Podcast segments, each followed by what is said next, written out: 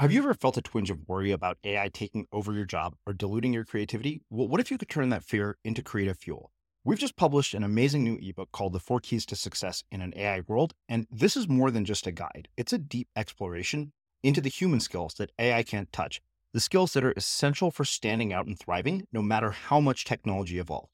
We're talking about real differentiators here like creativity, emotional intelligence, critical thinking, and much more.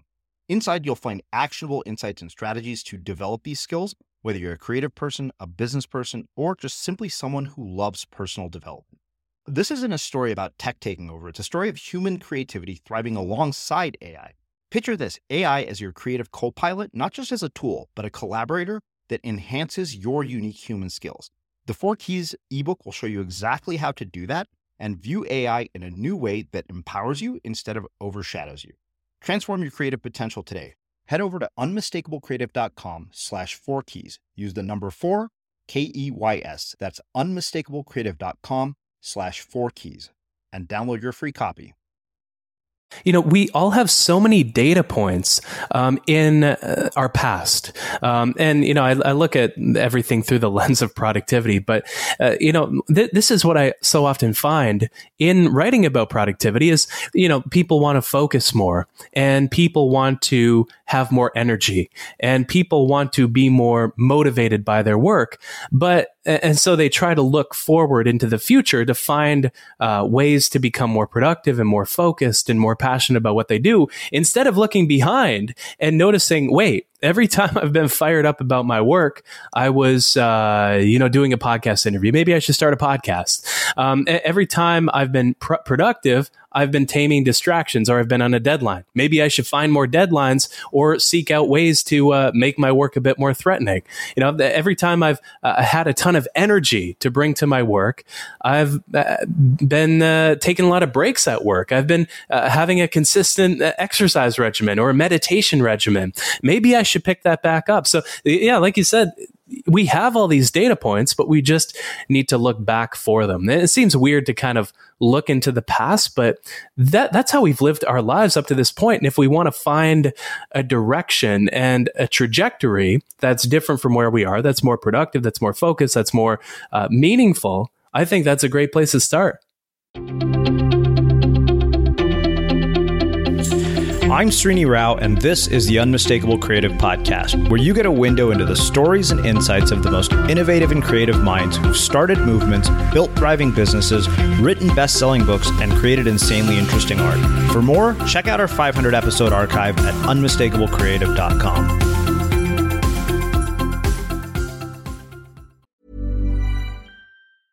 Small details are big surfaces, tight corners are odd shapes, flat, rounded, textured, or tall. Whatever your next project, there's a spray paint pattern that's just right. Because Rust new Custom Spray 5 and 1 gives you control with five different spray patterns. So you can tackle nooks, crannies, edges, and curves without worrying about drips, runs, uneven coverage, or anything else. Custom Spray 5 and 1. Only from Rust I'm Sandra, and I'm just the professional your small business was looking for. But you didn't hire me because you didn't use LinkedIn jobs. LinkedIn has professionals you can't find anywhere else, including those who aren't actively looking for a new job but might be open to the perfect role, like me. In a given month, over 70% of LinkedIn users don't visit other leading job sites. So if you're not looking on LinkedIn, you'll miss out on great candidates like Sandra. Start hiring professionals like a professional. Post your free job on linkedin.com slash people today.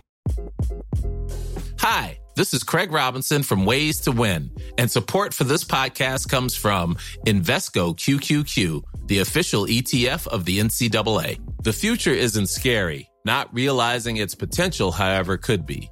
Just like on the recruiting trail, I've seen potential come in many forms as a coach. Learn more at Invesco.com slash QQQ. Let's rethink possibility. Invesco Distributors, Inc. Millions of people have lost weight with personalized plans from Noom. Like Evan, who can't stand salads and still lost 50 pounds.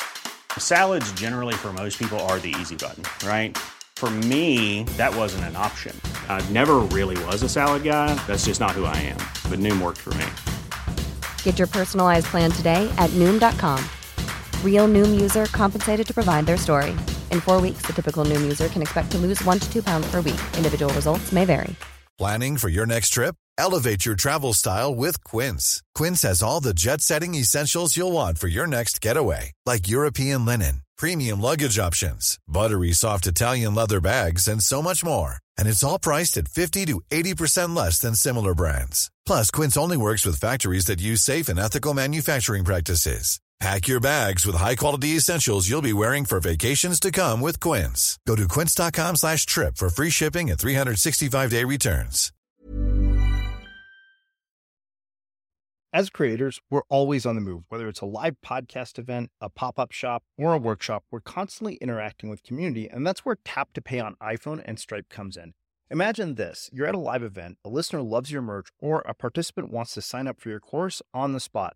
With Tap to Pay on iPhone and Stripe, you can accept their payments right there and then, right from your iPhone, so there's no extra hardware or no delays.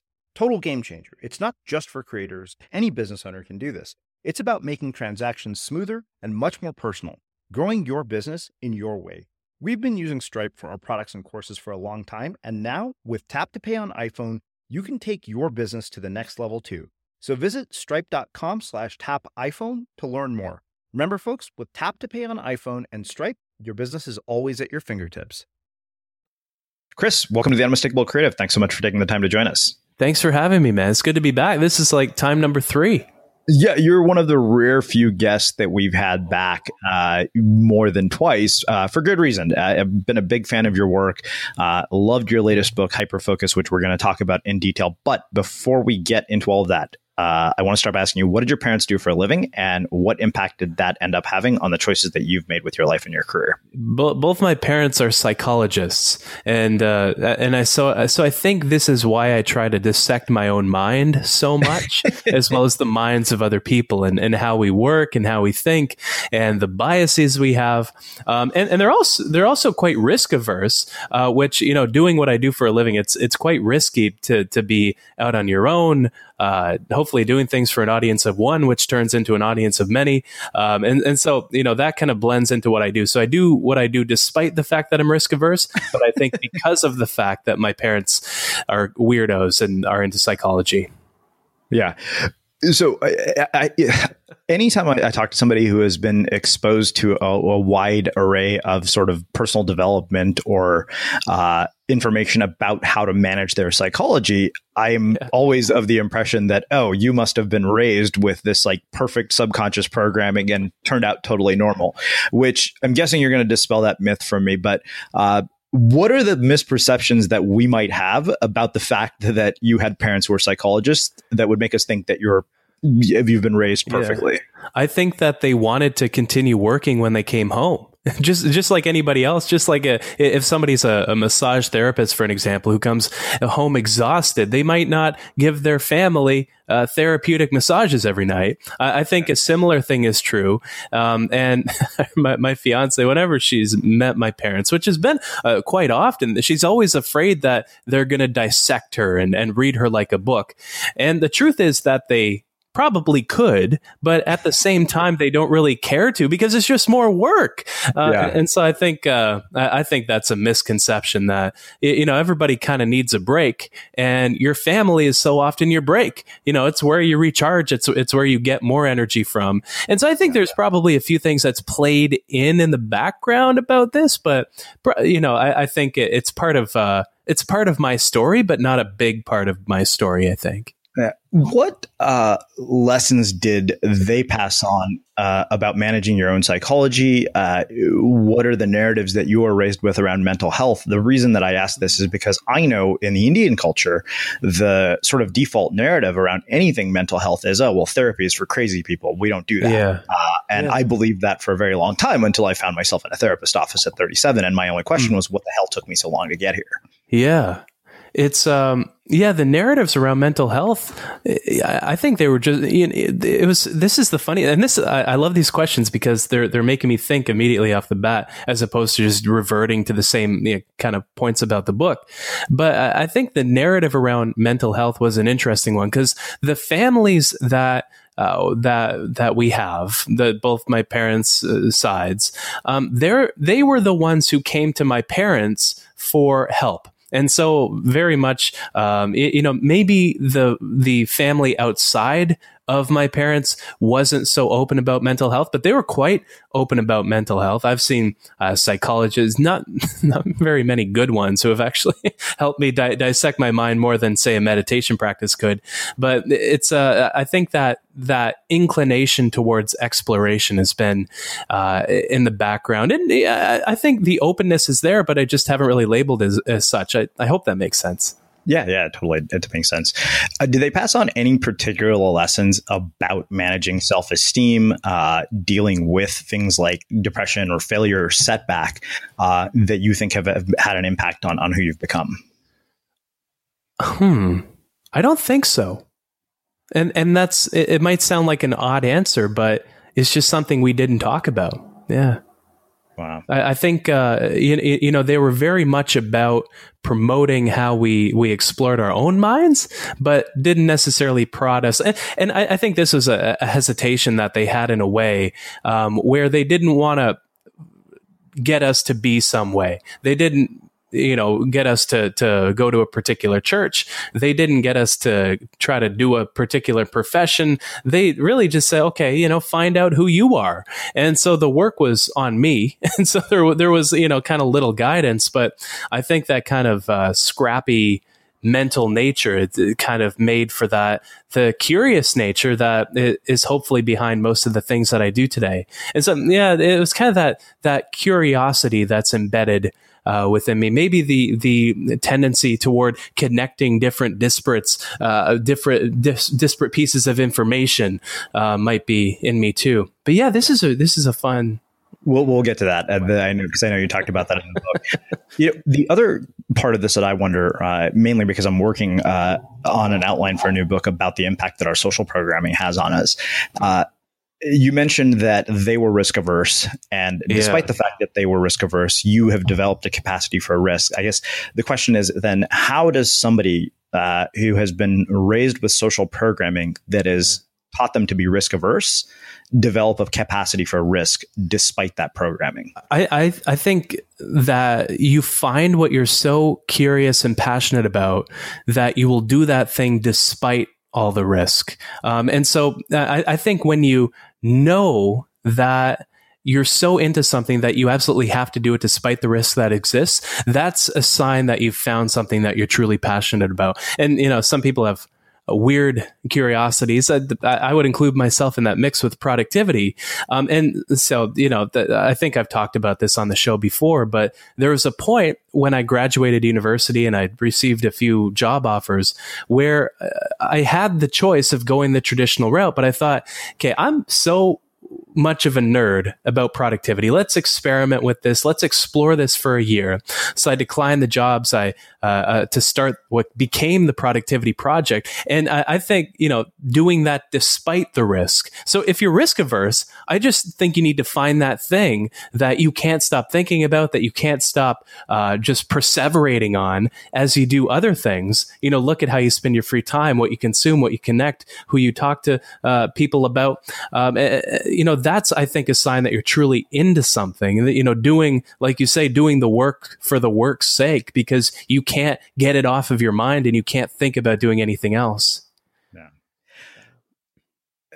So eh, you chose not to accept a job right after college. So no. I wonder, what would you say to people who might be listening who are either in college right now or about to finish college uh, about what you've just said. Is this is this something that you think everybody should do or does it is, is it something that people should consider experimenting no, with? I just wondered what your advice would be it's definitely not something most people should do.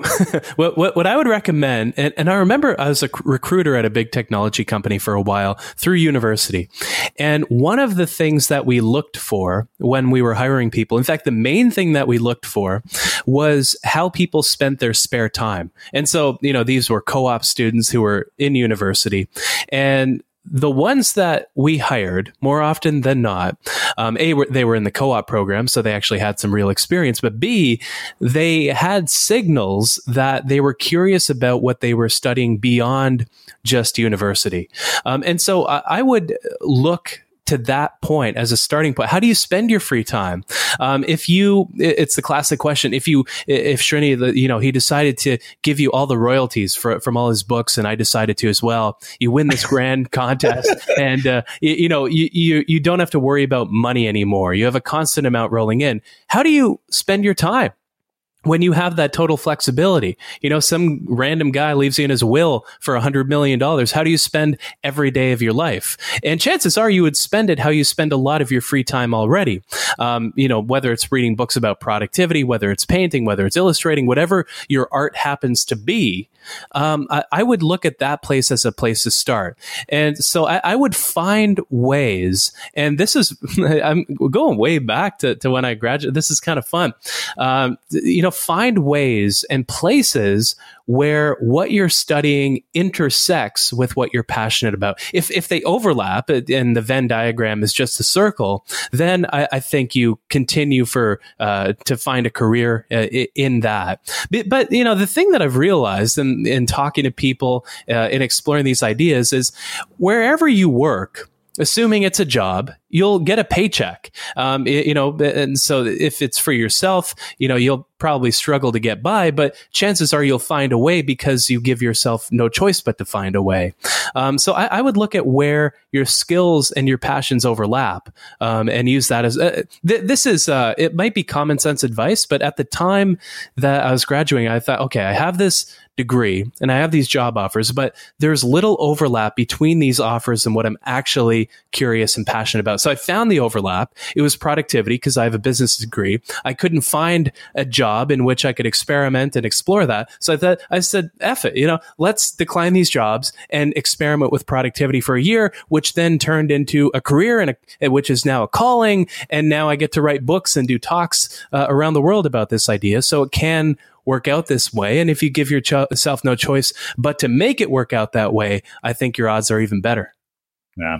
Well, I'm, I'm, glad you brought up the passion idea. And I think the, the thing that's interesting was that you preceded it by saying that there are a lot of experiments and exploration, which I, I think often people have this idea that they're ha- they have some predetermined passion, which is ridiculous because you have no data points to make that kind of a decision about what you're passionate about. And I think that that you know, when you really do find something engaging, that's when a passion starts to emerge. Yeah, yeah, it's um yeah, and I think you know we all have so many data points um, in uh, our past, um, and you know I, I, look at everything through the lens of productivity. But uh, you know th- this is what I so often find in writing about productivity is you know people want to focus more, and people want to have more energy, and people want to be more motivated by their work, but and so they try to look forward into the future to find uh, ways to become more productive and more focused and more passionate about what they do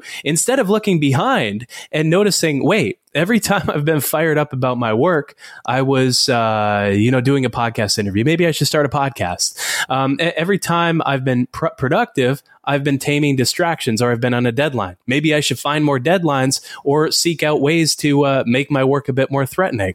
You know, every time I've uh, had a ton of energy to bring to my work, I've uh, been uh, taking a lot of breaks at work. I've been uh, having a consistent uh, exercise regimen or a meditation regimen. Maybe I should pick that back up. So, yeah, like you said, we have all these data points, but we just need to look back for them. It seems weird to kind of look into the past, but that that's how we've lived our lives up to this point. And if we want to find a direction and a trajectory that's different from where we are, that's more productive, that's more focused, that's more uh, meaningful, I think that's a great place to start.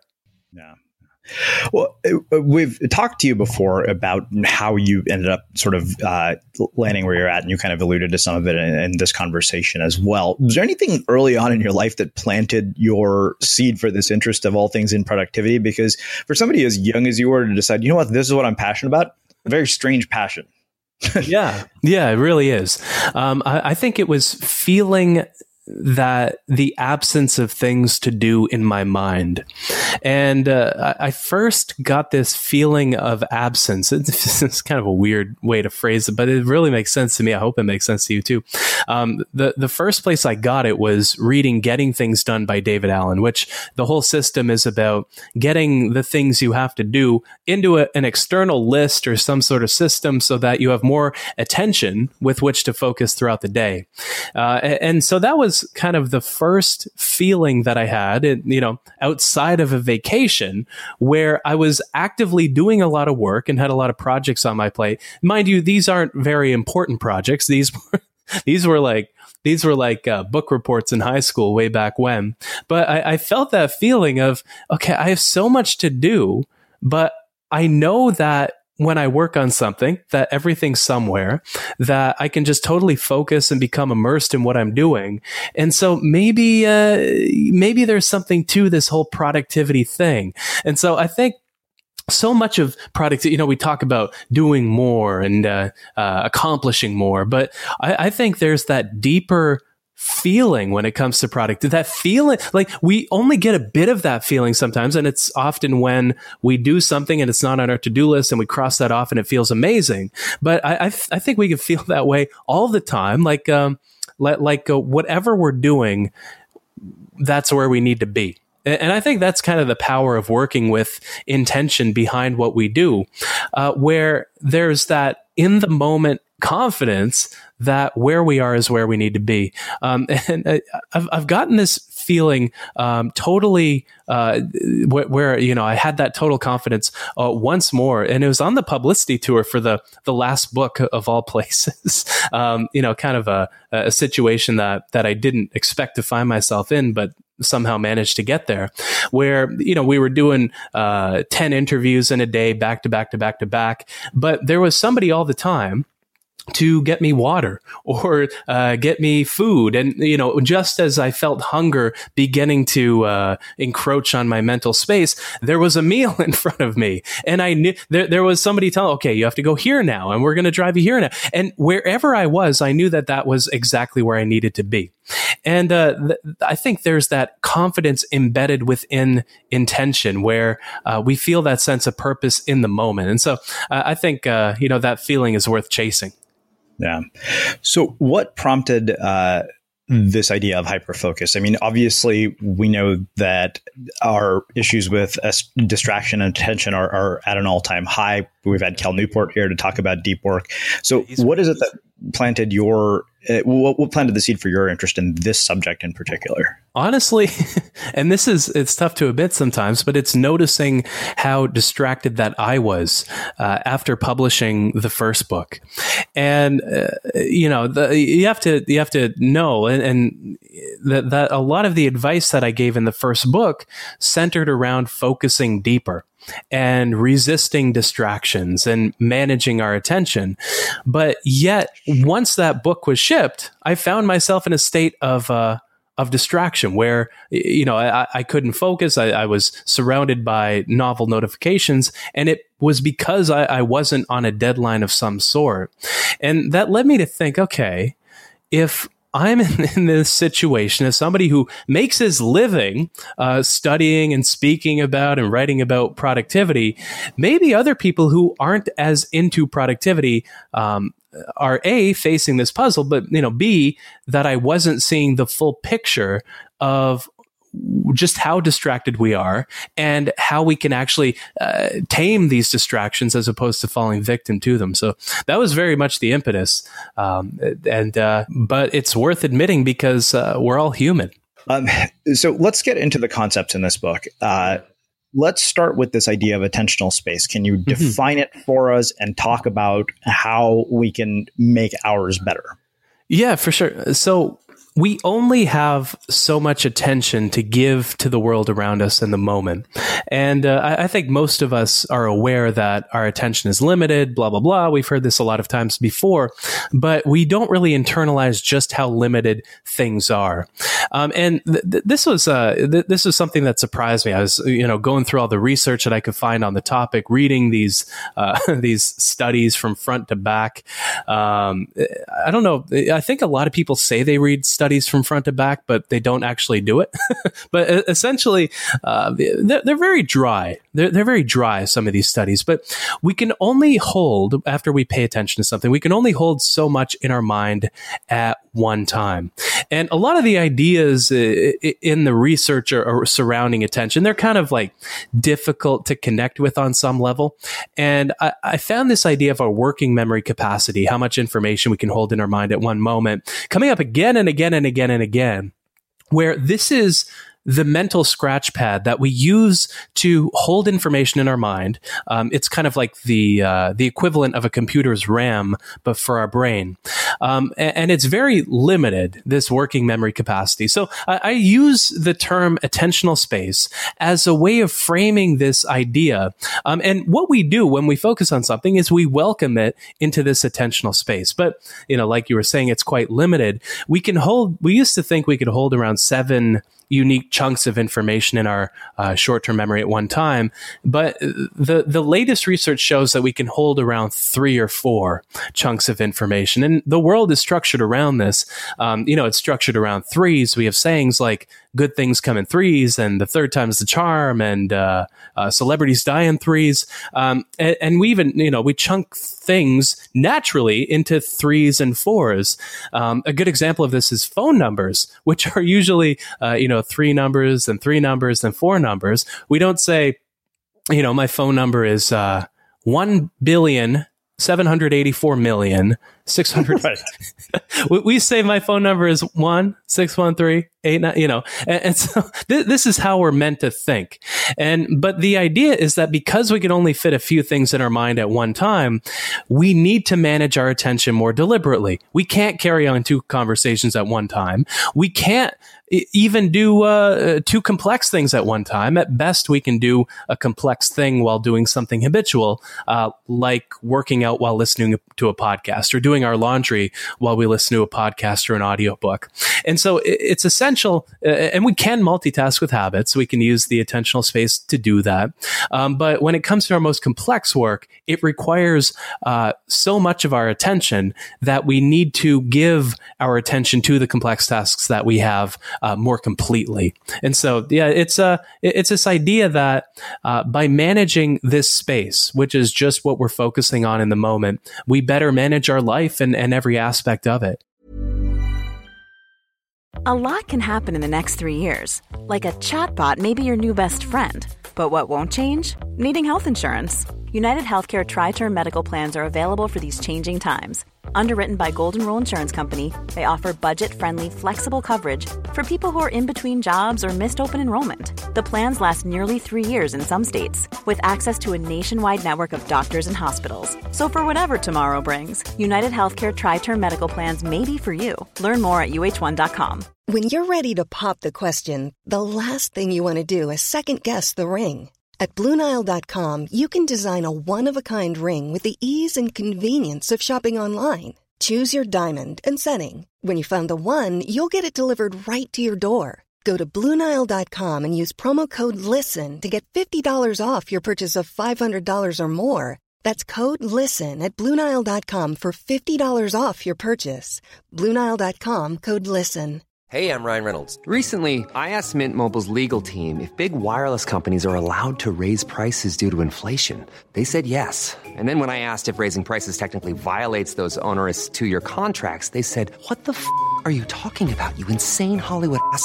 So to recap, we're cutting the price of Mint Unlimited from $30 a month to just $15 a month. Give it a try at mintmobile.com slash switch. $45 up front for three months plus taxes and fees. Promo for new customers for limited time. Unlimited more than 40 gigabytes per month. Slows. Full terms at mintmobile.com. Hey, it's Danny Pellegrino from Everything Iconic. Ready to upgrade your style game without blowing your budget? Check out Quince. They've got all the good stuff, shirts and polos, activewear, and fine leather goods, all at 50 to 80% less than other high-end brands. And the best part? They're all about safe, ethical, and responsible manufacturing. Get that luxury vibe without the luxury price tag. Hit up quince.com slash upgrade for free shipping and 365 day returns on your next order. That's quince.com slash upgrade. Ever catch yourself eating the same flavorless dinner three days in a row? Dreaming of something better? Well, HelloFresh is your guilt free dream come true, baby. It's me, Keke Palmer. Let's wake up those taste buds with hot, juicy pecan crusted chicken or garlic butter shrimp scampi. Mm. Hello Fresh. Stop dreaming of all the delicious possibilities and dig in at HelloFresh.com. Let's get this dinner party started. Since 2013, Bombas has donated over 100 million socks, underwear, and t shirts to those facing homelessness if we counted those on air, this ad would last over 1,157 days. But if we counted the time it takes to make a donation possible, it would take just a few clicks. Because every time you make a purchase, Bombas donates an item to someone who needs it. Go to bombas.com slash ACAST and use code ACAST for 20% off your first purchase. That's bombas.com slash ACAST, code ACAST. So I think for most people hearing that, the first thought that comes to mind is the things digitally that compete for your attention. And after talking with Adam Gazzaley, who's a, neuroscientist whose work I'm sure you're familiar with, given the nature of what you do, uh, the thing that became very clear to me is the importance of your physical space uh, when it comes to attention management. So what what did your own work show about this? Yeah, one of the more illuminating things that, that I saw repeating and reverberating through the research, uh, maybe he was talking about this too, is the way that our attention is wired. Because uh, the key, I think, to under, uh, understanding distractions is that the reason we fall victim to them is that in the moment, what we see as a distraction is just a more attractive object of attention than what we truly want and ought to be doing. And the the way we see it as uh, more attractive, we we're our attention is wired to pay attention to anything that is one of three things by default.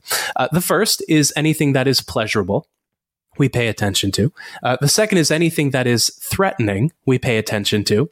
And the third is anything that is novel, we naturally pay attention to. There's even a novelty bias embedded within our brain's prefrontal cortex where we naturally uh, get more of a release of dopamine, a, pleasure chemical, whenever we focus on something uh, that our brain sees as shiny.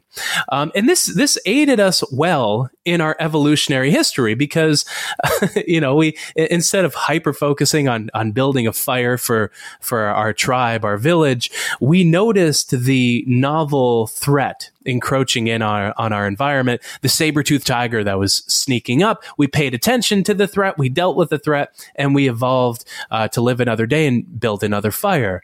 Uh, and the same is true with the novel uh, pleasures in our environment where we evolved to notice berries hanging from a tree or potential mates with which also allowed us to re- reproduce and aided our chances at survival. But these days um, you know there aren't many tigers roaming the streets. There are some cougars but not very many tigers. I should have made that joke in the book. Um, but but and the nearest threats are, are few and far between. And the same brain mechanisms that allowed us to survive through today are what are hijacked from anything that we see as a distraction. And so, you know, you talk about the environment. We, uh, anything in front of us, that is more pleasurable or threatening or novel than the work that we truly want to be doing, uh, we're going to have to resist it and expend mental energy in order to to realign our attention towards uh, what's more pleasurable and threatening and novel. Uh, lo- looking around me in, in in the office right now. I have a bunch of plants. I have a meditation cushion. There's my turtle, Edward, uh, basking on her rock. You can't tell the gender of a turtle when you get it. But and there's various things that I could pay attention to, but I've designed the space so that nothing in it is more attractive in the moment than the work that I want to be doing.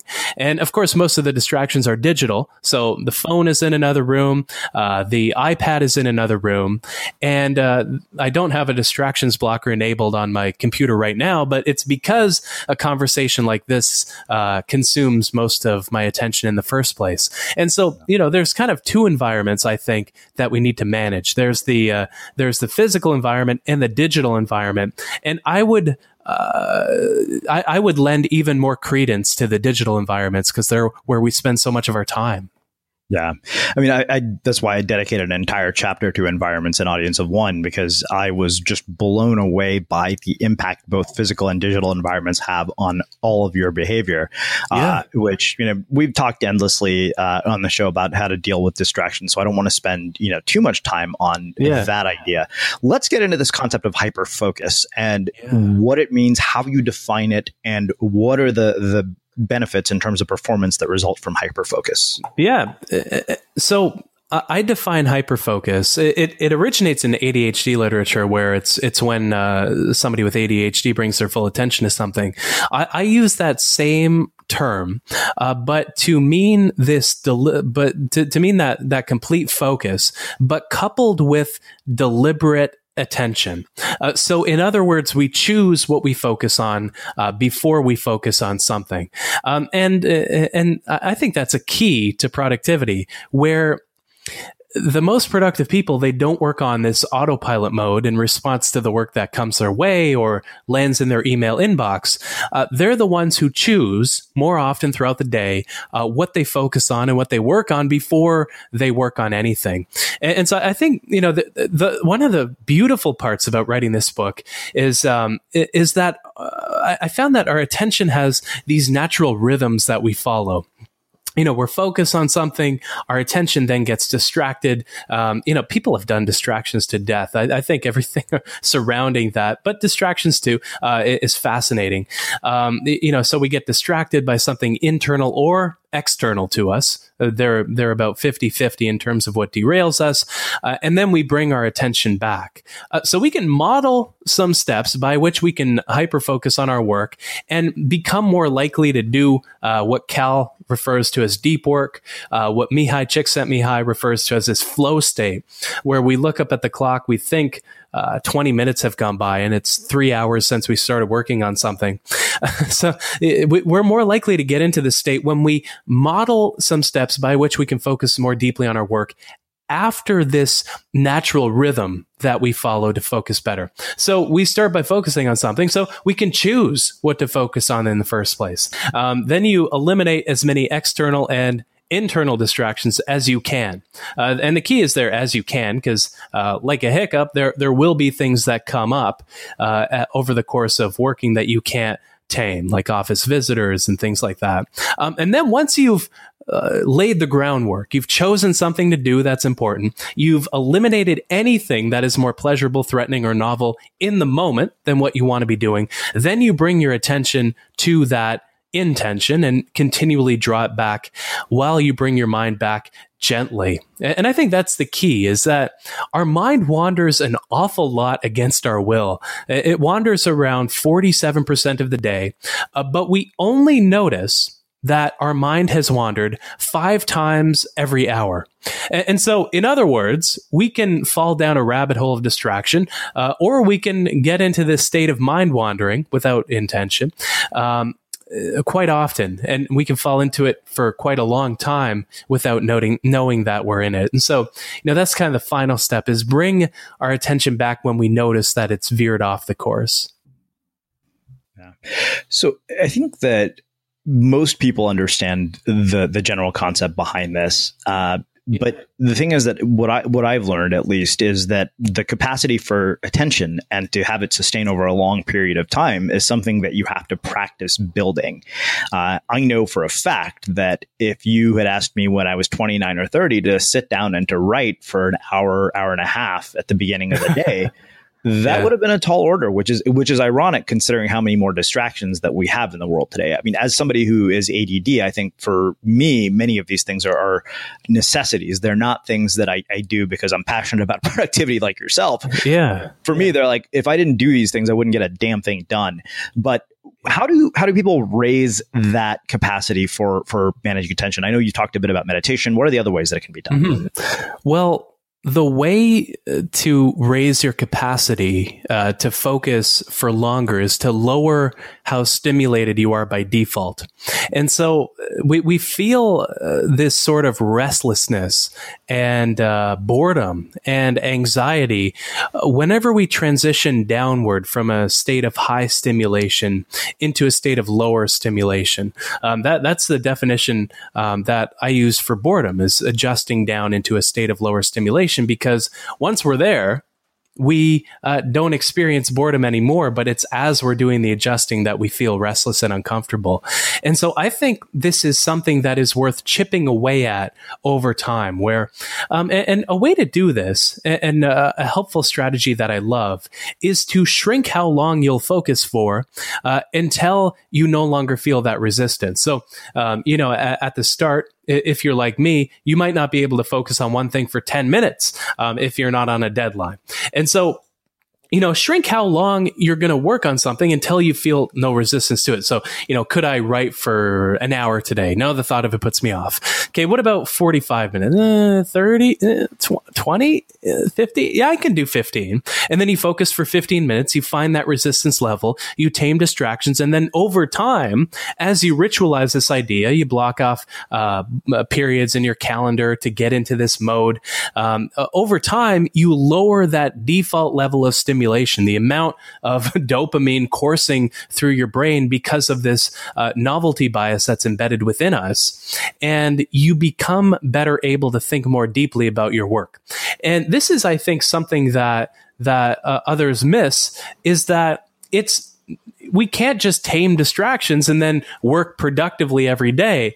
We need to, over time, chip away at this level of stimulation um, to think more deeply and focus on one thing for a longer period of time. And so that, that's that's what what I would suggest. And this is easier said than done, but it, it comes from uh, it's way easier, especially for somebody with with ADHD. But over time, you uh, begin to notice the quality of your attention increasing, um, and uh, and then you you notice uh, how much you accomplish increasing, but also how meaningful your life is because. Um, and this is, uh, you know, kind of a big takeaway for me from this project is that the state of it's more than just productivity. You know, we talk about oh, we should resist distractions because they they derail us so often, but. Uh, if there's one thing that shines through the research, it's that the state of our attention is what determines the state of our lives. Uh, if we're distracted in every moment, those moment to moment experiences accumulate to create a life that is filled with distraction. We live a distracted life and we never feel like we have a sense of purpose. But if we choose more often than not what we focus on and make that thing productive and make that thing meaningful, whether it's a conversation with you on a podcast, whether it's a dinner with a loved one, whether it's reading a good book, um, and we bring our attention to that, um, then our moment by moment experiences become more productive and meaningful. And then those accumulate and build up to create a productive and meaningful life.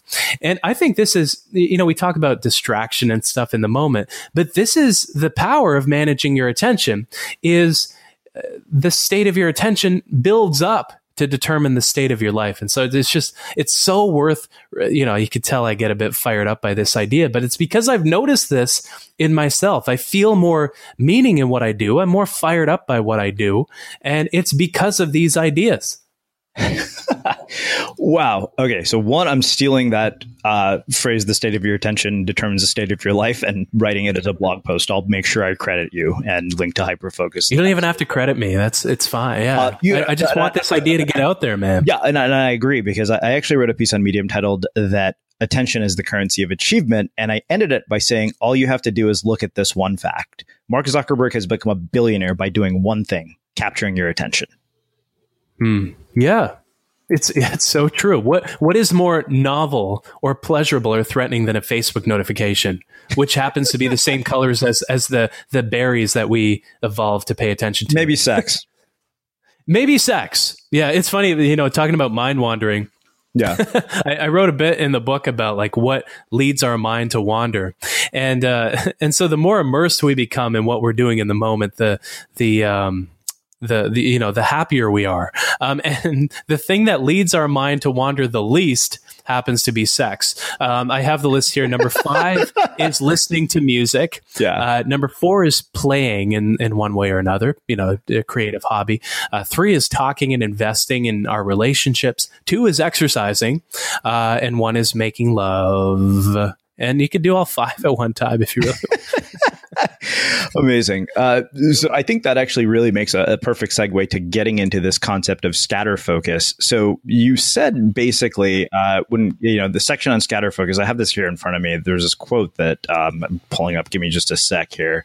Um, actually, you know what? I don't have it in front of me, but let's. Oh, here it is. Just as hyperfocus is the most productive mode of the brain, scatter focus is the most creative. Scatter focus can derail our productivity when our original intent is to focus, but when we're coming up with a creative solution to a problem planning for our future, or making a difficult decision, it's just as essential as hyperfocus. Can you expand on that? Yeah. So distraction tends to fill the spare moment of our lives like water. Water is very much on my mind. It's a beautiful rainy day here in rainy Kingston, Ontario, Canada. It's, it's it feels so relaxing. I, I have a tea here. I have some water. Um, and, and, it's very relaxing to talk to you. It's, it's, such like a rainy day to to spend indoors. But yeah, it, it's I don't even know where I was going. See, sometimes we distract ourselves even e- even when we're really good at at paying attention to things. But um, yeah. I, I think you know traffic flow is one of my favorite things to study, of all, uh, in addition to productivity. And if you look at how traffic flows down the highway, what allows cars to continue moving forward isn't how fast they're moving, paradoxically. It's how much space exists between the cars that allows them to continue moving forward. And I would argue that our attention is much the same way. Now, this, when our mind wanders against our will, it's terrible for our productivity because we're not progressing toward our intentions. But when we set out time to deliberately let our mind wander. And, you know, doing anything habitual gets you into this. Taking um, a bit longer of a shower in the morning, uh, swimming laps in the pool. Um, what other examples are related to water? Having your, your morning tea or your morning coffee. Um, Th- this mode, this mind wandering mode, allows us to do three things at one time. It allows us to rest. And so we, we expend mental energy whenever we have to regulate our attention in one way or another. This is why uh, distractions are so exhausting. So, some days we uh, spend the entire day because uh, we don't have a lot of work to do. We just kind of bounce around between distractions and we find that we're exhausted. And it's because we expend mental energy whenever we have to realign our attention to focus on on something. And so we rest up when we're taking a shower, or swim laps, or or go for a walk. Uh, but at the same time, and this is a total, uh, you know, kind of ball from left field, um, b- because a curveball, I think, is is the word that people use. Because I found that I had little energy when I was focusing all the time, and I thought, okay, what the hell am I doing wrong?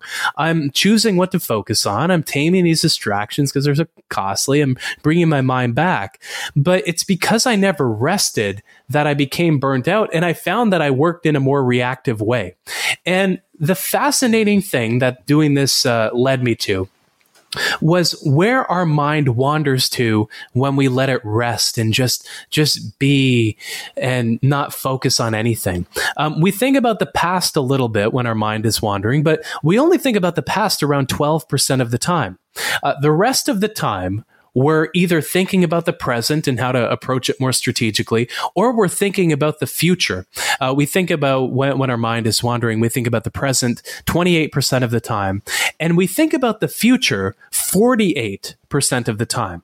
And most of this time is spent on the immediate future. We're thinking about what we're going to work on next. We think about uh, what we're going to do later on in the day. And most of us only get this in the shower, but but it's worth getting this more often.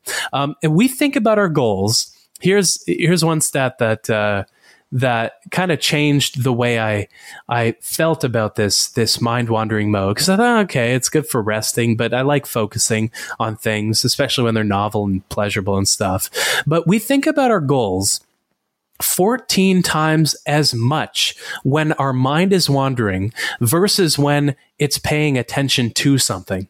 And so in this way, it's by paying attention to things that we actually move our work and our life forward, but it's by stepping back and allowing some space be, between the cars that we um, that we set intentions that we uh, let our mind rest and when we come up with ideas. Because when we connect the past to the present to the future that is when we uh, come up with our most brilliant uh, eureka insights. Because we remember uh, some nugget of information that we heard on a podcast a few uh, weeks ago and we connect that to a problem that we're facing at work and then we form that connection and and bam we come up with an idea that we wouldn't have arrived at otherwise focusing on something. And so I, I think it's um, it, it's because we bounce between these three mental destinations: our past, our present, and our future. And we also think about the information we've accumulated and, and connected. That this mode is so powerful, and it's worth getting more of already. Damn. Uh, Wow. Well, I think that makes a really fitting end to a conversation that has been packed with a ton of insight, which is what I've come to expect from you at this point after after two of these conversations. So I want to finish dense conversation with my uh, final question, and that is, yeah. what do you think it is that makes somebody or something unmistakable? Hmm. I, am going to steal this an- answer from Seth Godin, and I'm sure he gave gave this answer when he was on the show. I, I haven't listened to that one yet, but um, it, it's that something is remarkable, um, not in the way that that it's great, but in the fact that people will want to remark on it and about it. And I think the best ideas have that quality. Um, any book or uh, show or anything that goes viral has that quality. Um, I, I, think what makes something unmistakable is that it's worth talking about and sharing. And and uh, that's my answer. Amazing. Uh, well i can't thank you enough for taking the time to join us and share your story and your insights with our listeners. Where can people find out more about you your work and uh, the new book? Yeah the book is called hyperfocus. It's available in bookstores everywhere wherever books are sold. Um, yeah, my site is a life of lifeofproductivity.com. And yeah, just thanks for listening. I hope, uh, I hope there's some actionable nuggets. And for everybody listening, we'll wrap the show with that. Thank you for listening to this episode of the Unmistakable Creative Podcast. While you were listening, were there any moments you found fascinating, inspiring, instructive, maybe even heartwarming? Can you think of anyone, a friend or a family member who would appreciate this moment? If so, take a second and share today's episode with that one person because good ideas and messages are meant to be shared. Small details are big surfaces, tight corners are odd shapes, flat, rounded, textured, or tall. Whatever your next project, there's a spray paint pattern that's just right. Because Rust-Oleum new Custom Spray 5 and 1 gives you control with five different spray patterns so you can tackle nooks, crannies, edges, and curves without worrying about drips, runs, uneven coverage, or anything else. Custom Spray 5 and 1. Only from Rust Hey, it's Paige DeSorbo from Giggly Squad. High quality fashion without the price tag? Say hello to Quince. I'm snagging high end essentials like cozy cashmere sweaters, sleek leather jackets, fine jewelry, and so much more. With Quince being 50 to 80% less than similar brands. And they partner with factories that prioritize safe, ethical, and responsible manufacturing. I love that. Luxury quality within reach. Go to quince.com slash style to get free shipping and 365 day returns on your next order. Quince.com slash style. Hold up. What was that? Boring. No flavor. That was as bad as those leftovers you ate all week. Keke Palmer here, and it's time to say hello to something fresh and guilt-free. Hello Fresh. Jazz up dinner with pecan-crusted chicken or garlic butter shrimp scampi. Now that's music to my mouth. Hello Fresh. Let's get this dinner party started. Discover all the delicious possibilities at hellofresh.com. Mom deserves the best, and there's no better place to shop for Mother's Day than Whole Foods Market. They're your destination for unbeatable savings, from premium gifts to show-stopping flowers and irresistible desserts. Start by saving 33% with Prime on all body care and candles. Then get a 15-stem bunch of tulips for just $9.99 each with Prime. Round out Mom's menu with festive rosé, irresistible berry chantilly cake, and more special treats. Come celebrate Mother's Day at Whole Foods Market. Planning for your next trip? Elevate your travel style with Quince. Quince has all the jet setting essentials you'll want for your next getaway, like European linen, premium luggage options, buttery soft Italian leather bags, and so much more. And is all priced at 50 to 80% less than similar brands. Plus, Quince only works with factories that use safe and ethical manufacturing practices. Pack your bags with high-quality essentials you'll be wearing for vacations to come with Quince. Go to quince.com/pack for free shipping and 365-day returns. Imagine the softest sheets you've ever felt. Now imagine them getting even softer over time. That's what you'll feel with Boll and Branch's organic cotton sheets. In a recent customer survey, 96% replied that Boll and Branch sheets get softer with every wash. Start getting your best night's sleep in these sheets that get softer and softer for years to come. Try their sheets with a 30-night guarantee. Plus, get 15% off your first order at bollandbranch.com. Code BUTTERY. Exclusions apply. See site for details. Have you ever felt a twinge of worry about AI taking over your job or diluting your creativity? Well, what if you could turn that fear into creative fuel? We've just published an amazing new ebook called The Four Keys to Success in an AI World. And this is more than just a guide, it's a deep exploration into the human skills that AI can't touch, the skills that are essential for standing out and thriving, no matter how much technology evolves. We're talking about real differentiators here like creativity, emotional intelligence, critical thinking, and much more. Inside, you'll find actionable insights and strategies to develop these skills, whether you're a creative person, a business person, or just simply someone who loves personal development. This isn't a story about tech taking over, it's a story of human creativity thriving alongside AI. Picture this AI as your creative co pilot, not just as a tool, but a collaborator that enhances your unique human skills. The Four Keys ebook will show you exactly how to do that and view AI in a new way that empowers you instead of overshadows you. Transform your creative potential today. Head over to unmistakablecreative.com slash four keys. Use the number four, K E Y S. That's unmistakablecreative.com slash four keys and download your free copy.